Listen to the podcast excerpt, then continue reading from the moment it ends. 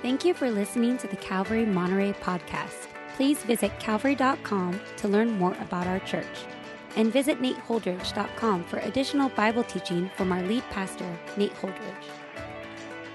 Teaching today is our Calvary Kids pastor, Manny Colazzo. Hey, my name is Pastor Manny, and it's great to be here with you today to fill in for Pastor Nate. If you have your Bibles, go ahead and open up to the book of First Thessalonians, chapter 1. 1 Thessalonians chapter 1.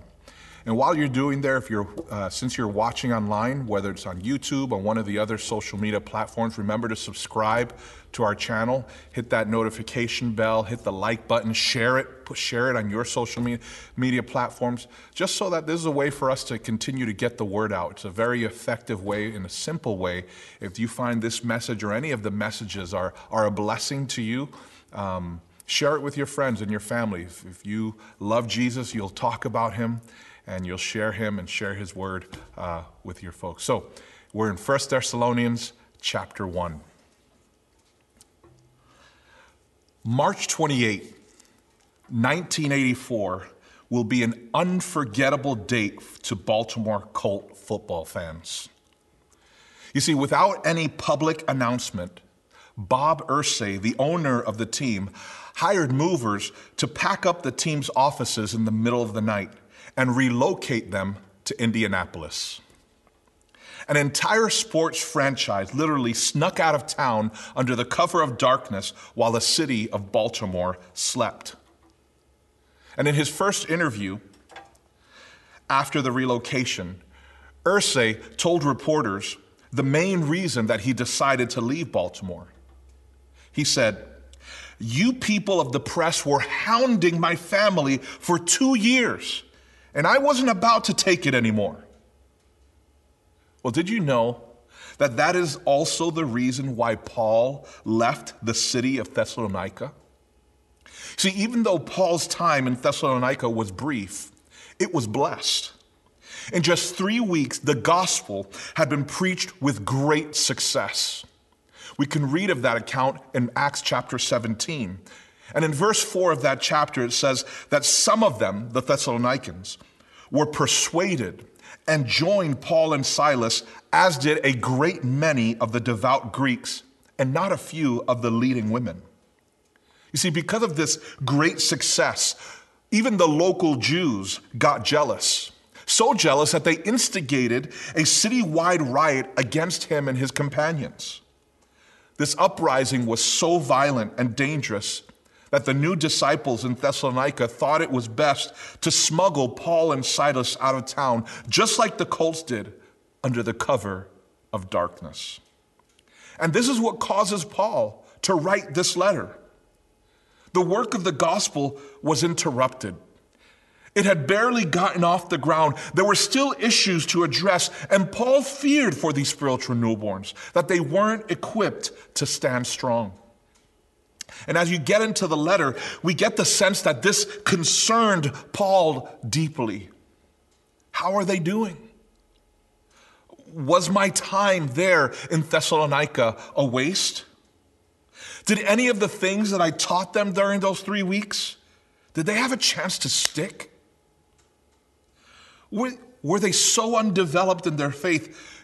Is it possible that their faith crumbled under the pressure of persecution and in the face of temptation? After all, how much real work could be accomplished in just a measly three weeks? And Paul, Paul just couldn't stand it. He, he just couldn't stand not knowing how they were doing. He just had to know. And so we find out in the letter that he sent Timothy to find out how they were doing and to bring back news. And when Timothy returned, he had good news. Paul, it worked. The gospel worked. Their faith didn't only survive, but it is thriving.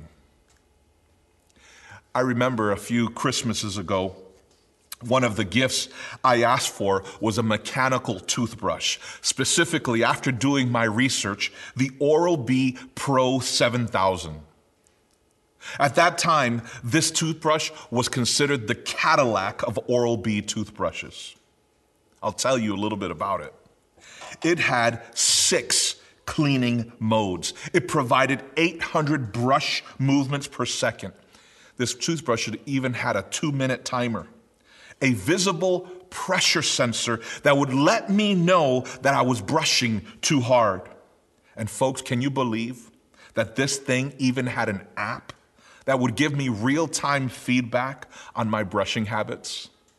Well, when I opened the gift, the box contained everything I needed user friendly, easy to read, step by step instructions. It had a premium charger, a travel case, three different brush heads. It seemed like the manufacturer had thought of every detail so that I would have the optimal experience with their product. Well, guess what? After I charged it, it worked. And it continues to work to this day. Well, as I read Paul's letter to the Thessalonians, this is what caught my attention. You see, even though his time was cut short because of his sudden and unexpected departure, the gospel worked. When the power of the gospel was unleashed through Paul's preaching, it began working in the lives of the Thessalonians, and it worked its way into the city of Thessalonica. Just like Isaiah prophesied in Isaiah 55, it will accomplish everything that God wants it to accomplish. It's the same with His Word, it says. It's the same with my Word when I send it out. It will always produce fruit. It will accomplish all I want it to do. It will prosper everywhere I send it. So, how does the gospel work?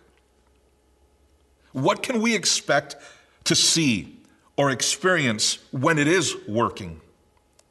And, and, and how do we know that it works? That's the question that we'll be answering today. But first, what is the gospel? If we're going to talk about how the gospel works, we better be on the same page as to what the gospel is. Simply put, the gospel is good news. It's good news, that's it. It's the good news of how God rescues people from the bad news. You see, because of sin, the bad news is that before a holy and a righteous, perfect God, all people are declared guilty and deserving of eternal punishment. But I have some good news for you. The good news is that because of his great love and amazing grace for us, he promises to rescue anyone who repents of sin believes the gospel, and commits to follow Jesus no matter the cost without excuses or conditions. And then, when Jesus returns on that great day of judgment, everyone who followed him is welcome and guaranteed acceptance into God's eternal kingdom. I don't know about you, but that to me certainly sounds like good news. That's the gospel. And that's the gospel that Paul conveyed and preached to the Thessalonians during the three weeks he was with them. And when it was spoken, when it is spoken into someone's life, when it is preached into a community or declared all over the world, the question we're asking, how does it work?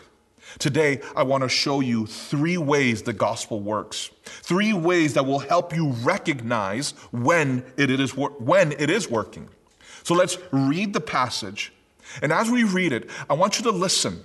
Maybe you want to take up your highlighter or your pencil, or maybe you jot down some notes. I want you to listen and look for every time he mentions the word gospel or the word of God. And pay attention to what he says the gospel did. Amen? Let's begin. 1 Thessalonians chapter 1 verse 1. Paul, Silvanus and Timothy to the church of the Thessalonians in God the Father and the Lord Jesus Christ. Grace to you and peace. We give thanks to God always for all of you, constantly mentioning you in our prayers, remembering before God and Father your work of faith labor of love, and steadfastness of hope in our Lord Jesus Christ. For we know, brothers loved by God, that He has chosen you. How do we know this? Because our gospel came to you not only in word, but also in power and in the Holy Spirit and with full conviction. You know what kind of men we proved to be among you for your sake. And you became imitators of us and of the Lord, for you received the word in much affliction with the joy of the Holy Spirit, so that you became an example to all the believers in Macedonia and in Achaia. For not only has the word of the Lord sounded forth from you in Macedonia and Achaia, but your faith in God has gone forth everywhere, so that we, not, we need not say anything. For they themselves report concerning us the kind of reception we had among you, and how you turned to God from idols to serve the living and true God, and to wait for his Son from heaven, whom he raised from the dead, Jesus, who delivers us from the wrath to come. When you look at verse 5, Paul said this Our gospel came to you. Folks, this is how you can know that the gospel works and that it is working. Number one, here's your first point the gospel works its way to you. The gospel works its way to you. This is one of the ways that you know that the gospel works and that it is doing what it's supposed to do in your life. The gospel works its way to you. After Jesus' resurrection, but before he ascended, he issued one final command to his followers. He said, Go into all the world and proclaim the gospel to the whole creation. This command, also known as the Great Commission, was the grand finale. Jesus' purpose for his coming and investing his life into his followers was to fulfill this mission. And it depended entirely on them obeying this command to go. There was no plan B. All of the eggs were in this basket. Well, guess what? We know, we can be confident that the gospel worked because Jesus' disciples obeyed the command to go. And the gospel eventually worked its way to Paul.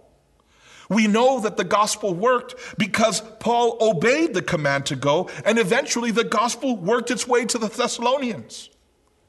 As a matter of fact, if you were to continue to read his account of when he was in Thessalonica in Acts chapter 17, we read that Paul reasoned with the Thessalonians from the scriptures, explaining and proving that it was necessary for the Christ to suffer and to rise from the dead, and saying, This Jesus, whom I proclaim to you, is the Christ.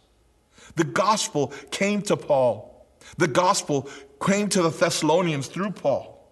And for reasons that become clear in chapter 2, Paul wants them to remember that when the gospel worked its way to them, that he wasn't just blowing smoke at them. He wasn't some uh, salesman trying to sell them on some product. No, these were legitimate words. This was a true thing that was going to change their lives. Have you ever had someone make a promise but fail to act? Have you ever spoken to someone or heard someone speak and their words just seemed to be lacking something? It, they seemed hollow or they lacked substance. Maybe someone made a promise to you and their promises were empty and it lacked power. Well, after a while, if that continues to happen, skepticism creeps in, doesn't it? And you begin to doubt the credibility of anything that this person says. There's even an old Texan saying that describes someone who's all talk but lacks action. It goes like this big hat, no cattle. Well, not Paul. In verse 5, he reminds the Thessalonians that his gospel message was validated. He says in verse 5, Our gospel came to you not only in words, but also in power and in the Holy Spirit and with full conviction. And then he tagged it with, You know, you know what kind of men we prove to be among you for your sake. In other words, he's telling these Thessalonians, hey, Thessalonians, you know the gospel worked. Because when it worked its way to you, you not only heard it, but you saw the gospel lived out. And you, that's what attracted you and convinced you to receive it. And so the Thessalonians responded, and Paul is telling them the gospel must be credible because Paul isn't just saying it, he's living it. And that's the first answer to our question How does the gospel work? How do you know that it is working? When it is unleashed and preached, when someone receives it and hears it, how do you know that it is doing what it's supposed to do? The gospel, number one, works its way to you and it is received by you. The gospel works its way to you and is received by you.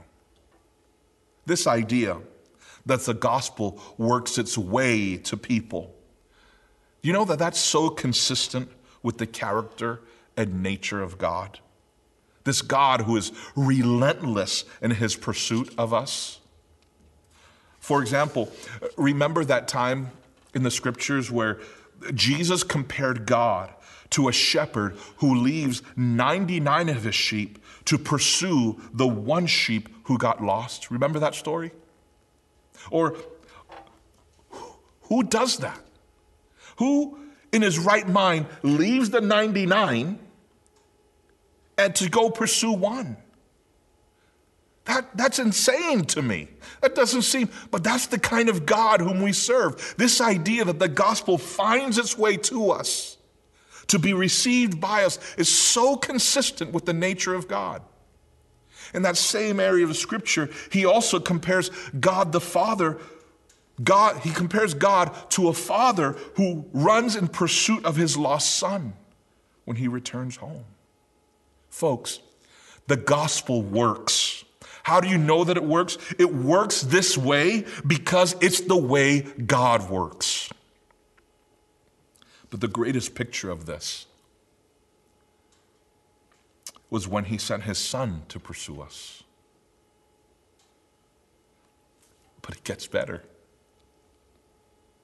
He then sent the gift of his Holy Spirit to show us our sin and to show us that Jesus is the solution to our problem of sin. And that same Spirit is what strengthens us to live like Jesus in the everyday stuff of life.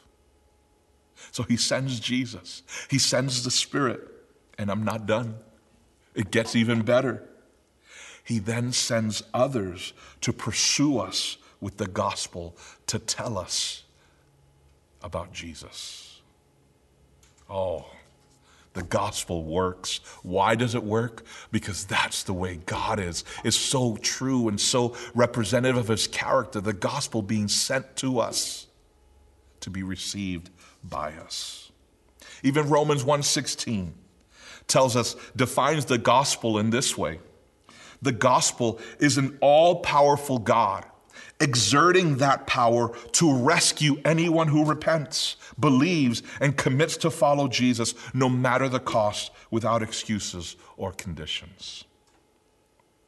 Well, how about you?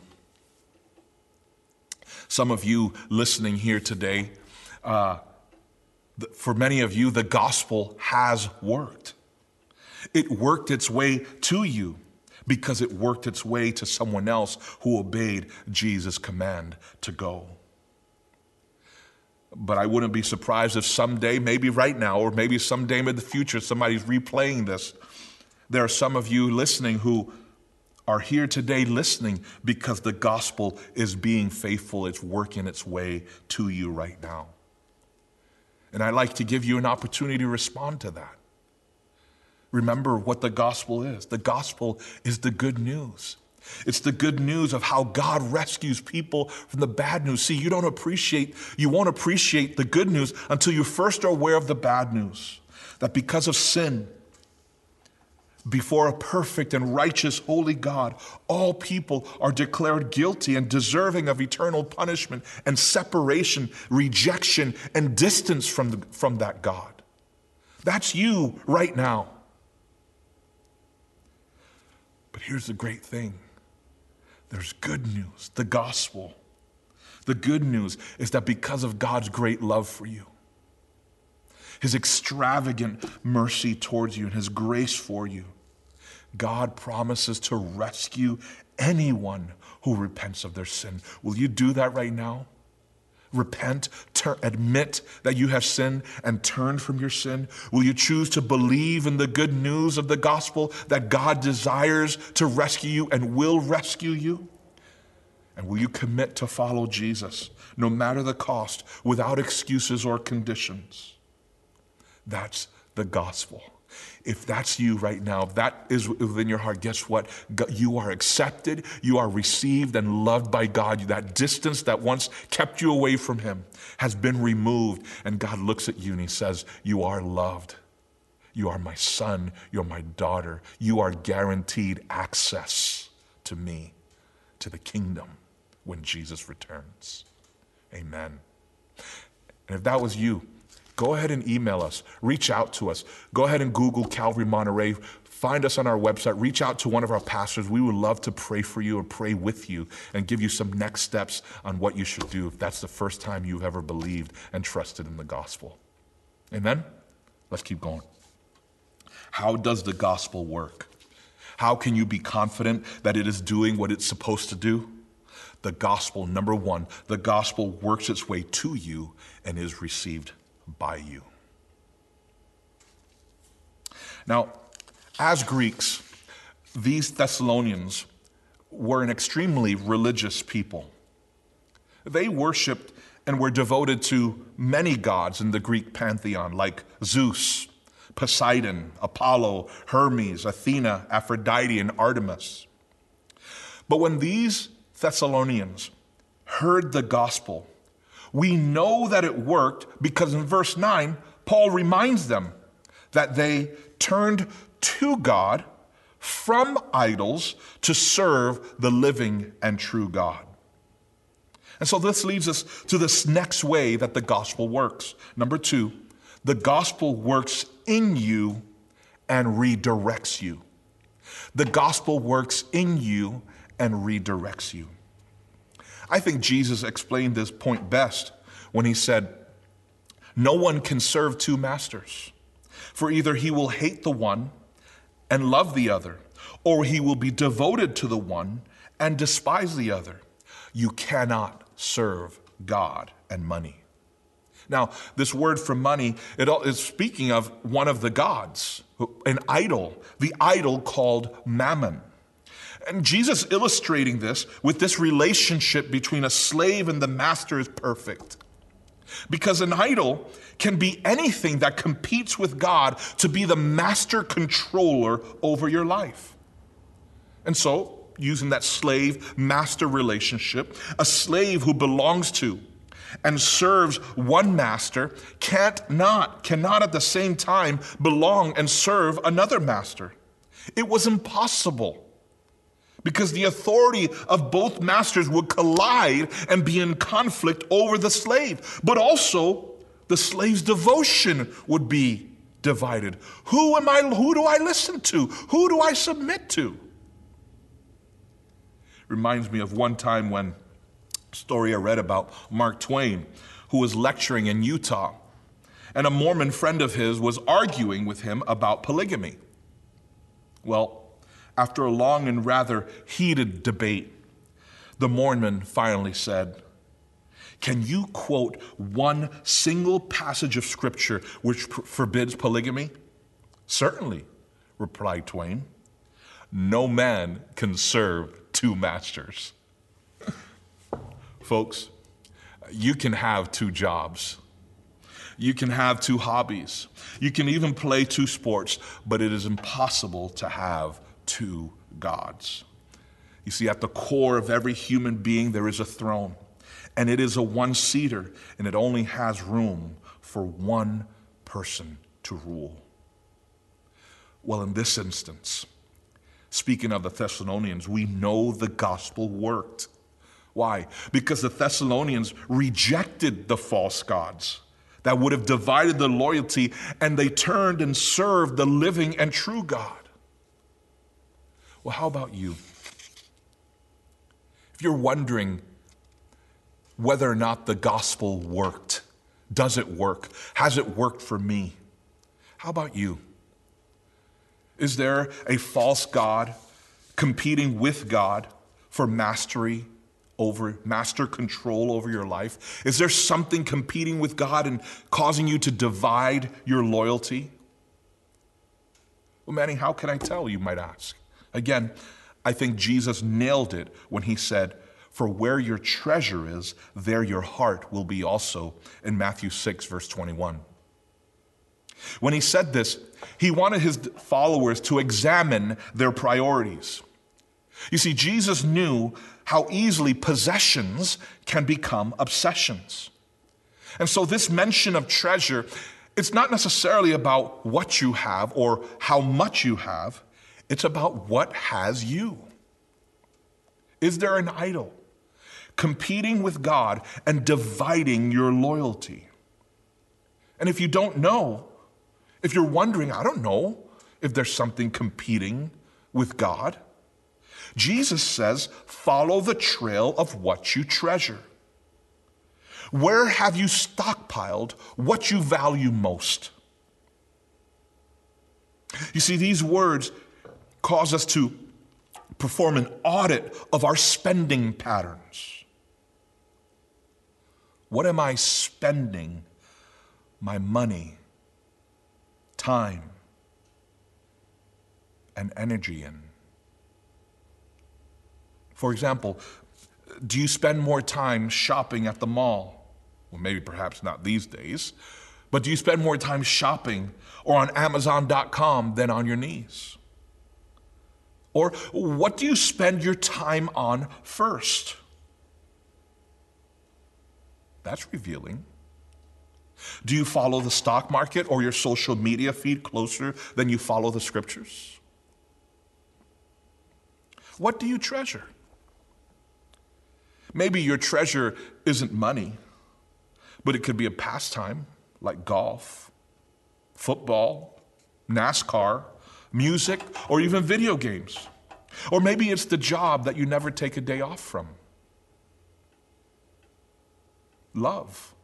Love can also be a determining factor, could help you determine is there something competing with God for my loyalty? What you love can reveal if there is a false God competing with God for master control of your life and dividing your loyalty.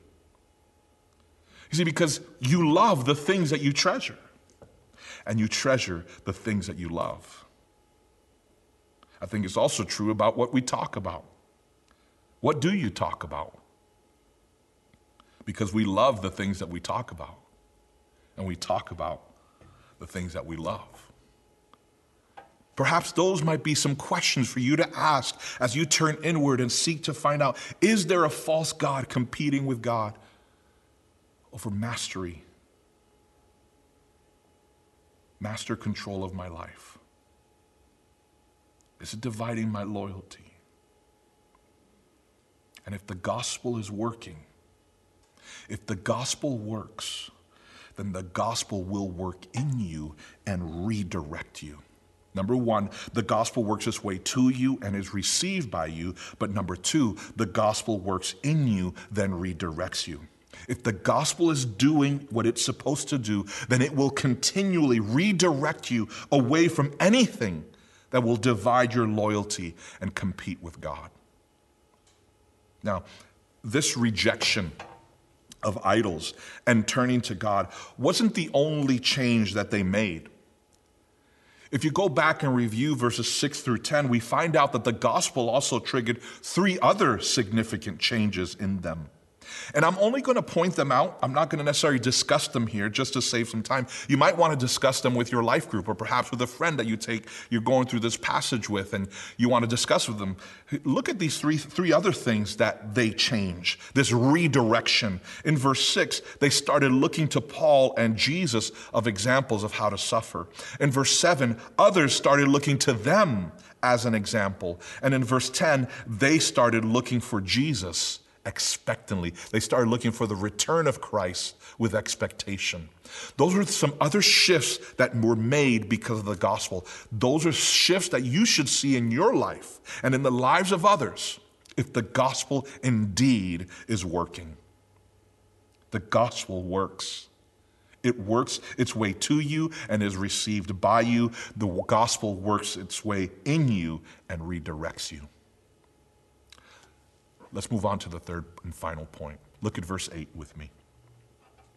For not only has the word of the Lord sounded forth from you in Macedonia and Achaia, but your faith in God has gone forth everywhere, so that we need not say anything. When the gospel works, when it is working properly and having its effect on a person's life, in a community, in a church, you will find, number three, that the gospel works through you and rings out from you. Number three, the gospel works through you and rings out from you. And there's a few reasons why you can and should expect to see the gospel working through you and ringing out from you into your circles, your church, and community. One reason is that this is the example that Jesus established. If we really are followers of Christ, then we should mimic, imitate this example that he set for us. When Jesus first invited his disciples to follow him, he started with the end in mind. In other words, he told them ahead of time what they could expect to become when they ended, when he ended his time with them. He told these men, If you follow me, here's what I will make of you. Here's what you can expect to be made into after three years. Follow me, and I will make you fishers of men. See, that's what the gospel does. The gospel works through you and rings out from you. Another example we see at the end of his ministry. Jesus told them that he expected them to make fishing for people their primary focus. This is how Matthew recorded what he said Go and make disciples of all nations baptizing them in the name of the Father, the Son, and of the Holy Spirit, and teaching those disciples, those new disciples to obey everything that I've commanded. And surely, as you do this, as you make this your business, I am with you always to the very end of the age. The gospel works through you and rings out from you. And three, not only did Jesus tell them this, that he would be with them, as they made this their business. But he also told them that they could expect to be empowered to do this in Acts chapter 1. Jesus said, But you will receive power from the Holy Spirit when it comes on you, and you will be my witnesses in Jerusalem, Judea, Samaria, and to the ends of the earth. Another reason why we can and should expect to see the gospel working its way through us is that this isn't only a concept that we find in the New Testament. Did you know that God's heart and passion to work through people, to reach people, is well established throughout the entire Old Testament as well? For example, here's just one. When God began to interact with Abraham in Genesis chapter 12, what did he tell Abraham? He's told Abraham, I will make you, Abraham, into a great nation. He's referring to the nation of Israel, the Jewish people. Abraham, I'm going to turn you into a great nation. And as a result of me making you a great nation, notice what God is doing. All peoples on earth will be blessed. His reason for choosing and wanting to work through Israel was so that the nation of Israel could be a light and an influence for the other nations. So, no wonder that one of the evidences that the gospel works, that it worked in the lives of the Thessalonians, is that the word of the Lord sounded forth from them everywhere. Isn't this also the example that Paul and his team set for them? The only reason the Thessalonians had a chance to hear the gospel was because it worked through Paul and rung out from him.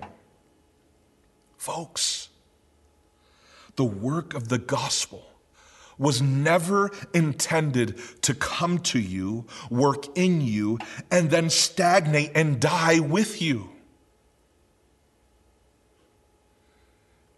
If it has, then I wonder is it really the gospel? So, how about you? As we conclude here, do you understand?